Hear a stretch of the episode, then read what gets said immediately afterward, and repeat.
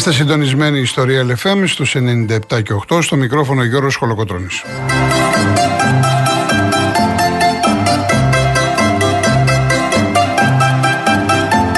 Τηλέφωνο επικοινωνίας δύο έντεκα διακόσια οκτώ διακόσια, επαναλαμβάνω δύο έντεκα διακόσια οκτώ διακόσια. Η κυρία Βάσια Κούτρα είναι στο τηλεφωνικό κέντρο, η κυρία Κατερίνα Βουτσάς στη ρύθμιση του ήχου.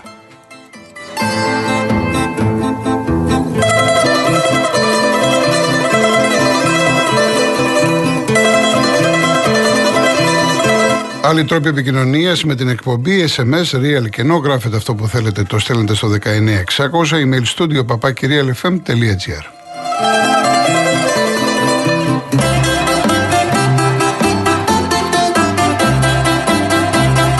Κυρίες Δεσποινίδες και κύριοι, καλό σας μεσημέρι. Η είδηση της ημέρας, η αθλητική είδηση της ημέρας μέχρι αυτή την ώρα, είναι το όχι του Δημήτρη Κουρμπέλη στην πρόταση ανανέωσης που του έκανε η ΠΑΕ Παναθηναϊκός. Μάλιστα, πριν από λίγη ώρα, ο Παναθηναϊκός εξέδωσε ανακοίνωση. Ουσιαστικά ενημερώνει τον κόσμο της ομάδας ότι ο Κουρμπέλης αποτελεί παρελθόν μετά από παρουσία έξι και μισή χρόνια. Δημήτρη, σε ευχαριστούμε, λέει ο Παναθηναϊκός στον Κουρμπέλη.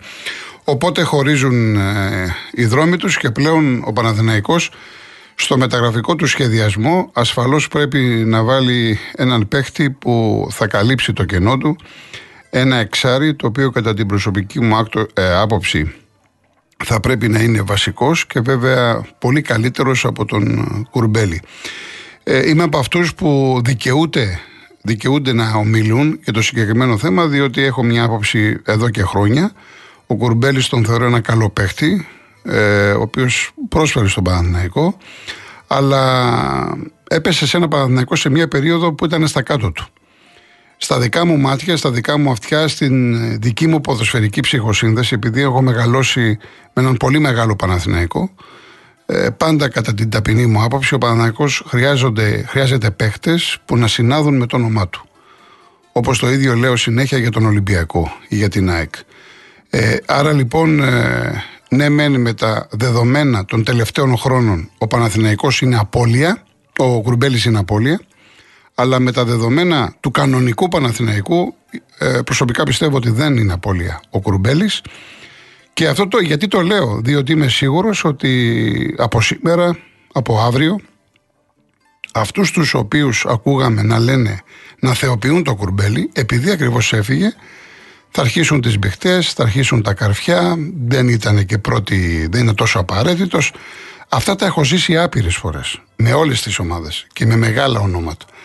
Καλό λοιπόν είναι να έχεις μία θέση, να την υπερασπίζεσαι, να λες τα πράγματα κατά τη γνώμη σου ε, όπως τα πιστεύεις και να μην επηρεάζεσαι αν ένας παίχτης μένει, αν ένας παίχτης φεύγει, αν έρχεται ένας καλός προπονητής, αν φεύγει ένας καλός προπονητής, ανεξάρτητα το τι γίνεται, ο κάθε άνθρωπος, είτε είναι ποδοσφαιριστής, είτε προπονητής, είτε παράγοντας, και μιλάω για το χώρο του ποδοσφαίρου και το χώρο του αθλητισμού, έχει τη δική του ιστορία, έχει τα δικά του στάτους, ε, ο καθένας έχει διαμορφώσει μία άποψη. Οπότε λοιπόν, για να μην το συνεχίσουμε και λέμε πολλά, εγώ να ευχηθώ στο παλικάρι όπου πάει καλή επιτυχία, γιατί είναι και στέλεχος εθνικής ομάδας. Λένε για την Τουρκία, αν έχει επιλέξει Τουρκία και Τραμπζονσπόρ είναι δικό του θέμα. Πάντως αυτό που ενδιαφέρει τους Παναθηναϊκούς είναι ότι η επόμενη μέρα προχωράει χωρίς τον Κουρμπέλη.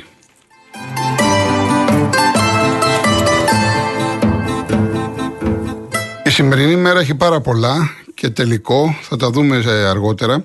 Αλλά θέλω να ακούσουμε ένα τραγούδι, γιατί χάρηκα χθες. Ένας πιτσιρικάς μαθητής μου ζήτησε τον Παλιό Στρατιώτη και χάρηκα, γιατί, αν θυμάμαι καλά, ο, ο Πέτρος. Γιατί χάρηκα, διότι σε αυτή την ηλικία, και κρίνω από την κόρη μου, ε, από το πρωί μέχρι το βράδυ δεν διαβάζουν, μην νομίζετε, όλα ακούνε αυτά τα τραπ.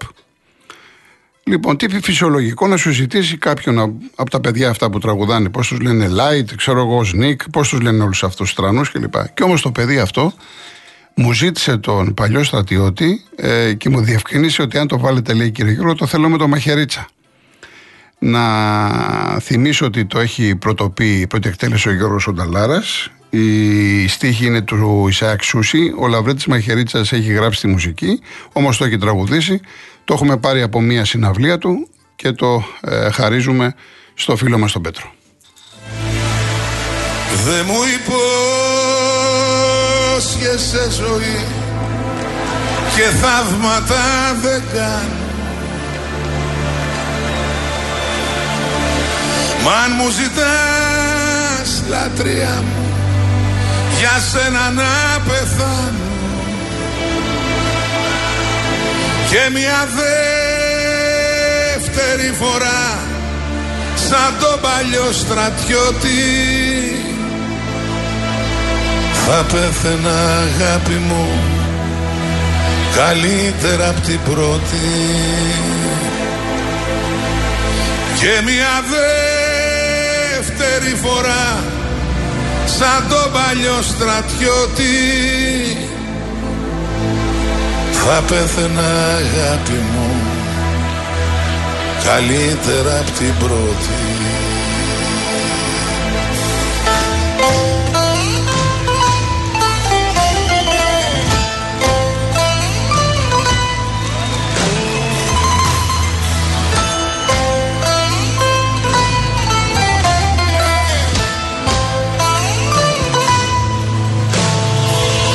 Οι φόβοι σου και οι φόβοι μου στο ίδιο το τραπέζι, στη μέση το φαρμάκι μας γλυκός σαν πέτη μέζι, και μέσα του σαν ζάχαρη να λιώνει αυτό τ' αστέρι, αυτό που προ αγάπη μας μας έβαλε στο χέρι. Δεν μου υπόσχεσαι ζωή και θαύματα δεν κάνω. Μα αν μου ζητάς, καρδούλα μου, για σένα να πεθάνω και μια δεύτερη φορά σαν τον παλιό στρατιώτη θα πέθαινα, αγάπη μου, καλύτερα απ' την πρώτη. Έλα. Και μια δεύτερη φορά σαν τον παλιό στρατιώτη θα πέθαινα, αγάπη μου, καλύτερα απ' την πρώτη.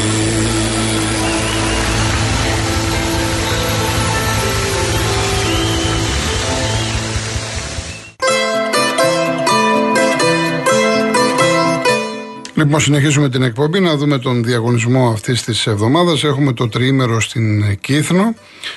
Στο Emgart Switch, λοιπόν, στην Κύθνο, ένα συγκρότημα υπόσκαφων κτηρίων με μοντέρνο κυκλαδίδικο στυλ. Απολαύστε τις βουτιές σας στην πισίνα με εκπληκτική θέα το λιμάνι του Μέριχα και νιώστε την απόλυτη ηρεμία και ασφάλεια που σας προσφέρει κάθε αυτόνομη βίλα. Περισσότερες πληροφορίες στο εμγκαρτ σουιτς τελεία τζι άρ. Τα ακτοπλοϊκά εισιτήρια τα προσφέρει η Ζάντε Φέρις, που αναχωρεί καθημερινά από Πειραιά για τις Δυτικές Κυκλάδες. Το δεύτερο δώρο είναι, ένα, είναι δύο στρώματα προφάιλ από τη σειρά Bodytopia της GrecoStrom, ένα κλιματιστικό εφ εν γιου Wi-Fi Inverter εννιά χιλιάδες μπι τι γιου και μία τηλεόραση εφ εν γιου φορ κέι Smart σαράντα τρία ιντσών. Η κλήρωση θα γίνει την Παρασκευή δύο Ιουνίου στην εκπομπή του Νίκου Χατζηνικολάου. Real κενό το ονοματεπώνυμο και την ηλικία σας στο δεκαεννιά εξακόσια. Ο ακροατής που θα κληρωθεί και θα απαντήσει σωστά θα κερδίσει το δώρο. MediaTel ένα κόμμα τριάντα έξι ευρώ ανά ες εμ ες με ΦΠΑ και τέλος κινητής τηλεφωνίας όπου ισχύει. Γραμμή παραπώνων δύο ένα τέσσερα δύο ένα τέσσερα ογδόντα είκοσι. Δώστε την συγκατάθεσή σας για την επεξεργασία των προσωπικών σας δεδομένων μπαίνοντας στο σύνδεσμο που θα σας σταλεί στο απαντητικό μήνυμα. Έφυγε σήμερα ο Θόδωρος Πάγκαλος. Η είδηση έγινε γνωστή από την οικογένειά του, στα ογδόντα τέσσερα του. Τα συλληπιτήριά μας στο, στην οικογένεια του Θόδωρου Πάγκαλου. Χρόνια πολλά στον Ατρόμητο και στον Πανσεραϊκό. Ο Ατρόμητος συμπληρώνει εκατό χρόνια ζωής. Ε, μάλιστα εδώ και μέρες γίνονται αρκετές εορταστικές εκδηλώσεις στο Περιστέρι, κυρίως από τους οργανωμένους. Ενώ σήμερα ο Πανσεραϊκός, που σαν σήμερα ιδρύθηκε το χίλια εννιακόσια εξήντα τέσσερα, θα πάρει το πρωτάθλημα, θα, του, θα γίνει απονομή. Υπάρχει λοιπόν αγώνας φιέστας με τον ΠΑΟΚ Β στις επτά και τέταρτο. Ο Πανσεραϊκός λοιπόν μετά από αρκετά χρόνια γυρίζει στην Super League ένα. Αυτόν τον αγώνα μπορείτε να τον δείτε από την ΕΡΤ τρία. Από εκεί και πέρα έχουμε τον τελικό του κυπέλου ε, του Europa League ανάμεσα σε Σεβίλη και Ρώμα.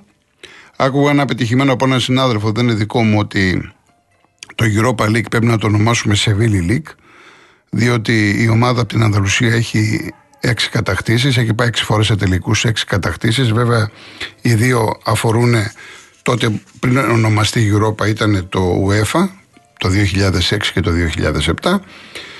Το πήρε μετά τρία χρόνια σερί, δύο χιλιάδες δεκατέσσερα, δύο χιλιάδες δεκαπέντε, δύο χιλιάδες δεκαέξι και πάλι το δύο χιλιάδες είκοσι έξι στα έξι για τους Ανδαλουσιάνους. Η Ρώμα, στεκόμαστε στο Μουρίνιο, ο οποίος Μουρίνιο έχει βρεθεί πέντε φορές σε τελικούς Ευρώπης και έχει κερδίσει και τους πέντε. Με την Πόρτο το δύο χιλιάδες τρία πήρε το UEFA και την επόμενη χρονιά το Champions League. Με την Ίντερ πήρε το Champions League το δέκα. Με την Manchester United πήρε το Europa League το δύο χιλιάδες δεκαεπτά και πέρυσι με τη Ρώμα ο πρώτος ευρωπαϊκός της τίτλος, το Conference League, έτσι, δύο χιλιάδες είκοσι δύο. Και αμέσως τώρα καπάκι η Ρώμα παίζει στον τελικό του Europa League. Ένα παιχνίδι που ενδιαφέρει άμεσα τον Ολυμπιακό, διότι αν κερδίσει η Ρώμα και ταυτόχρονα εξασφαλίσει θέση Europa League από το καμπιονάτο, ο Ολυμπιακός γλιτώνει έναν ολόκληρο γύρο. Αντί για τον τρίτο προκριματικό θα πάει κατευθείαν στα play-off του Europa League. Με μία πρόκριση μπαίνει στους ομίλους του Europa League. Γι' αυτό λέω ότι ο Ολυμπιακός σήμερα θα ήθελε να κερδίσει η Ρώμα. Σαφώς είναι τελικός. Αγωνιστικά η Σεβίλη είναι μια ομάδα, πέρασε πολλά γιατί ήταν ο Σαμπάολη, πήγε να υποβιβαστεί στην Ισπανία, ανέβηκε στην Ευρώπη, όμως γενικά στεκότανε. Μια ομάδα με καλούς παίκτες, προσπαθεί να παίξει ποδόσφαιρο. Είναι, υπάρχουν διαστήματα που παίζει γρήγορα και εντυπωσιακά. Είναι ακριβώς το αντίθετο της Ρώμα, γιατί ξέρουμε η Ρώμα είναι μια ομάδα του Μουρίνιο. Είναι μια ομάδα που παίζει ποδόσφαιρο σκοπιμότητας. Πώς να μην φάμε γκολ, από εκεί και πέρα, αν βάλει ένα γκολ, πώς θα το κρατήσουμε. Δηλαδή, σε ένα τελικό ποτέ δεν μπορείς να ξέρεις τι θα γίνει, αλλά φαντάζομαι ότι όσον αφορά την κατοχή της μπάλας και τον πρωταγωνιστικό ρόλο θα τον έχει η Σεβίλη. Προσωπικά πάντα λέω ότι να κερδίσει ο καλύτερος και ο πιο, και ο πιο τυχερός, αυτός που, αυτός που θα το αξίζει περισσότερο. Αλλά από εκεί και πέρα θα μου επιτρέψετε, μία, είμαι από τους πολύ λίγους, μία συμπάθεια στο Μουρίνιο, γιατί εγώ δεν ξεχνώ ότι ποια ήταν η Τσέλση με το Μουρίνιο. Η Τσέλση μπήκε ξανά πρώτα στο ποδοσφαιρικό χάρτη της Βρετανίας, πρωτάθλημα μετά από πενήντα χρόνια και σιγά σιγά με την εποχή του Αμπράμοβιτς έγινε μία από τις μεγαλύτερες δυνάμεις στο ευρωπαϊκό ποδόσφαιρο. Οπότε καταλαβαίνετε ότι βλέπω λίγο διαφορετικά το Μουρίνιο και να με συγχωρέσετε γι' αυτό.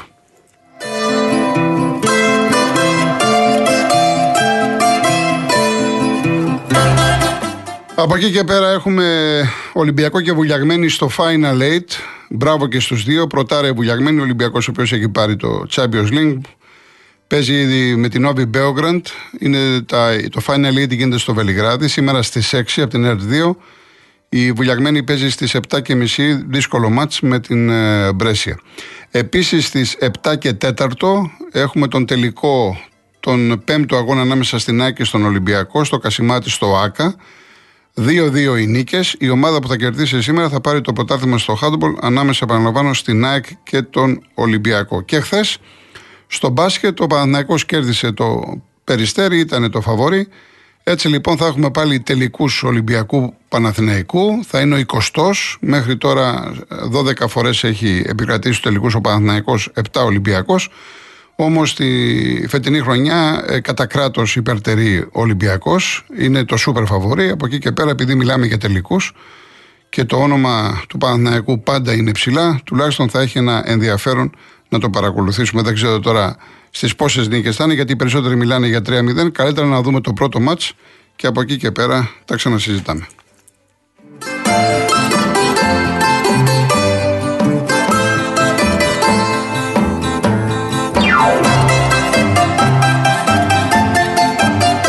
Λοιπόν, κάποιες γρήγορες ερωτήσεις και από χθες χρωστάω. Ε, ρωτάτε πολύ Ολυμπιακοί για τον Ζορντί Κρόιφ. Κυκλοφόρησε το όνομά του από χθες. Ε, περιμένουν τον Κορδόν να έρθει την Πέμπτη. Θα τα βάλει κάτω. Ε, γράφονται ένα σωρό ονόματα. Δεν πρόκειται να πούμε σε αυτή τη διαδικασία. Επειδή όμως επιμείνατε πολύ για το Ζορντί Κρόιφ, εγώ περισσότερο το ξέρω ως τεχνικό διευθυντή, ως σκάουτερ, ως οργανωτικό έτσι, άνθρωπο παρά προπονητή. Έχει διατελέσει και προπονητής. Δεν ξέρω, έχει καλές σχέσεις με τον Κορδόν. Δεν νομίζω ότι θα πάει σε αυτή τη λύση ο νέος τεχνικός διευθυντής του Ολυμπιακού. Καλό θα είναι να περιμένουμε, να μην βιαζόμαστε. Η περίπτωση του Μπακαμπού, και εγώ διαβάζω για Σαουδική Αραβία και, λε, και λεφτά, ο Ολυμπιακός έχει κάνει ένα λάθος που το πληρώνει και το είχα πει και από πέρυσι.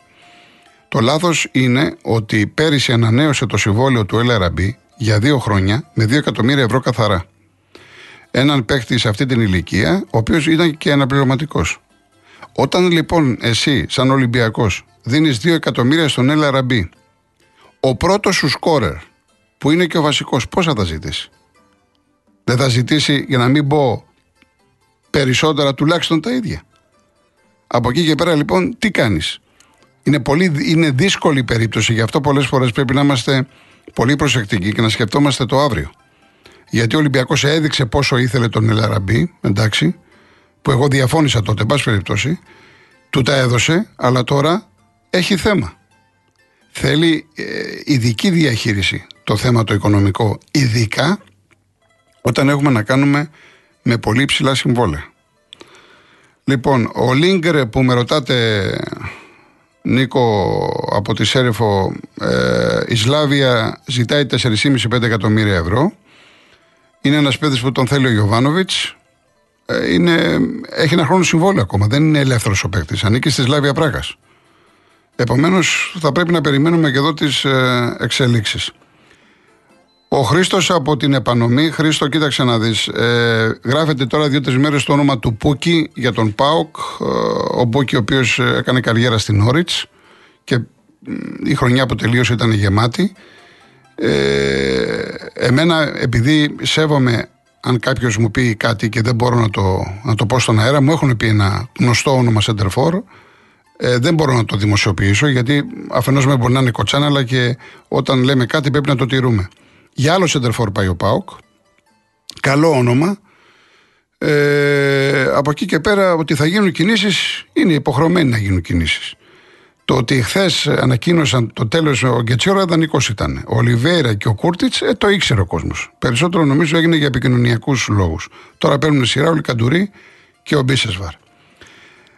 Σταμάτηκε, Νίκο, από, την, από τον Γκίζη. Ε, μπορεί να γράφουν οι Μεξικάνοι για τον Αλμαίδα, για Αμέρικα κλπ. Αυτή τη στιγμή δεν προκύπτει από πουθενά ότι το κουνάει από την ΑΕΚ. Εξάλλου, ο Αλμαίδα δεν είναι ένας προπονητής που πάει και φεύγει, δεν είναι ότι χωδιώχτης. Βάζει στόχους. Έχω την αίσθηση ότι από τη στιγμή που πήρε τον ντάμπλ στην Ελλάδα και έχει τώρα το, την πρόκληση της Ευρώπης, θέλει να κάνει αισθητή την παρουσία του και στην Ευρώπη. Ε, επομένως δεν μου προκύπτει, δεν μου προκύπτει, δεν τίθεται θέμα. Μας γράφουν ό,τι θέλουν, είτε στο Μεξικό είτε οπουδήποτε. Ο Αλμέιδα είναι τώρα διακοπές, θα πάει και στην Αργεντινή, θα γυρίσει για δουλειά, συνεχίζει κανονικά με την, με την ΑΕΚ. Λοιπόν, ναι, ευχαριστώ πάρα πολύ τον Χρήστο, ευχαριστώ πάρα πολύ τον Χρήστο από Θεσσαλονίκη, μπράβο, ναι. Σαν σήμερα το χίλια εννιακόσια ογδόντα ένα είχαμε το φοβερό με τον Λόραντ, Γκιούλα Λόραντ. Έπαιζε ο ΠΑΟΚ με τον Ολυμπιακό. Στο δέκατο έβδομο λεπτό ο μεγάλος αυτός Ούγκρος προπονητής δεν αισθανάθηκε καλά. Ξάπλωσε στο έδαφος. Τον πήγανε στο ιατρείο. Μετά μεταφέρθηκε με ασθενοφόρο στο νοσοκομείο. Το παιχνίδι συνεχίστηκε. Δεν είπαν τίποτα στους ποδοσφαιριστές. Είχε φύγει ο Λόραντ. Για την ιστορία, ο ΠΑΟΚ κέρδισε ένα μηδέν. Ήταν αδιάφορο το παιχνίδι. Και έφυγε ο Γκιούλα Λόραντ σαν σήμερα, τριάντα μία Μαΐου του χίλια εννιακόσια ογδόντα ένα. Ευχαριστώ πάρα πολύ. Ευχαριστώ. Λοιπόν, και τι άλλο, να δούμε. Ε, Γιάννη, από τη Δράμα, ε, δεν είχα διαβάσει χθες, διάβασα τη συνέντευξη του, του Βασάρα. Εντάξει, ε, είναι διαφορετικό το ποδόσφαιρο στη Ρουμανία, το ποδόσφαιρο εδώ. Ο τρόπος που μίλησε ήταν ωραίος. Δεν μπορούμε να δούμε εμείς τώρα εδώ έναν Έλληνα αρχιδιαιτητή με την καχυποψία που υπάρχει. Τα πράγματα είναι πάρα πολύ άσχημα. Και για το θέμα της επαγγελματικής διαιτησίας πρέπει πρώτα να μπουν οι βάσεις. Δεν είναι εύκολο, δεν μπορεί να γίνει αυτό σε ένα χρόνο. Θες δύο-τρία χρόνια, αλλά να σκάψεις πρώτα τα θεμέλια. Είναι πάρα πολύ δύσκολο, όπως είναι η δομή του ελληνικού ποδοσφαίρου. Από εκεί και πέρα, για να είναι ο Βασάρας τόσα χρόνια στο ρουμάνικο ποδόσφαιρο και να είναι το αφεντικό της διαιτησίας, σημαίνει ότι κάτι κάνει καλά. Διαφορετικά θα τον είχαν στείλει από εκεί που ήρθε. Αυτό λέει η λογική. Λοιπόν, πάμε σε διαφημίσεις, ειδήσεις και γυρίζουμε.